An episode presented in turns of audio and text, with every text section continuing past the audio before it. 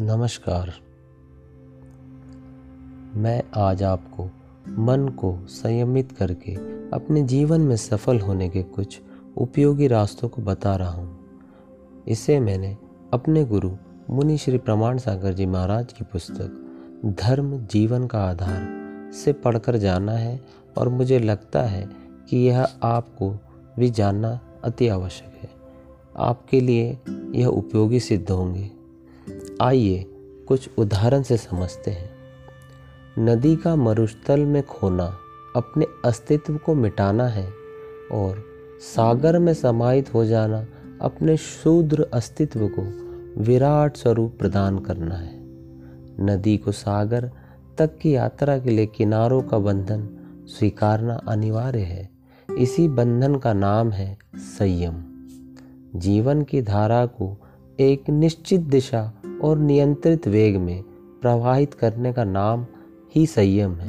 अपने मन और इंद्रियों को नियंत्रित रखकर जीवन को आगे बढ़ना ही नाम संयम है। संयम पूर्ण जीवन का मतलब है स्वस्थ, व्यवस्थित और संतुलित जीवन शैली।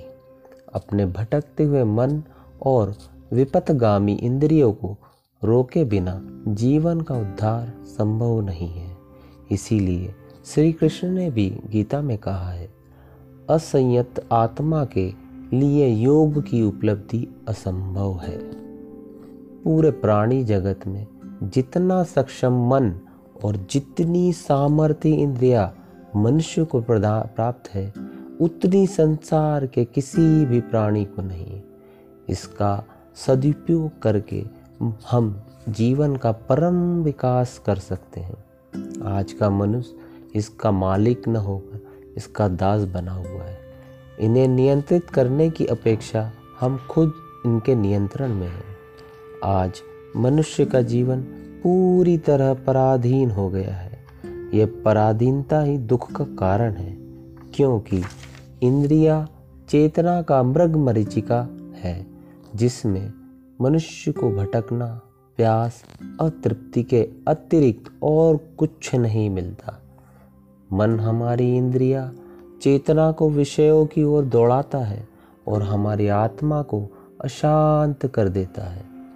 आज का मनुष्य केवल इन इंद्रियों के अनुसार चल रहा है।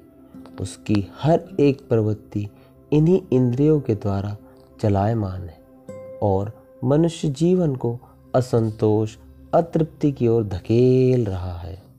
मन के नियंत्रित रहने पर इंद्रिया भी शांत और नियंत्रित रहती है। संत कहते हैं कि इंद्रियों की बहिर्मुखी प्रवृत्तियों को रोककर इन्हें अंतर्मुखी बनाने का प्रयत्न करें। तभी सही अर्थों में इंद्रिय जय हो सकते हैं। एक उदाहरण यहाँ प्रस्तुत है।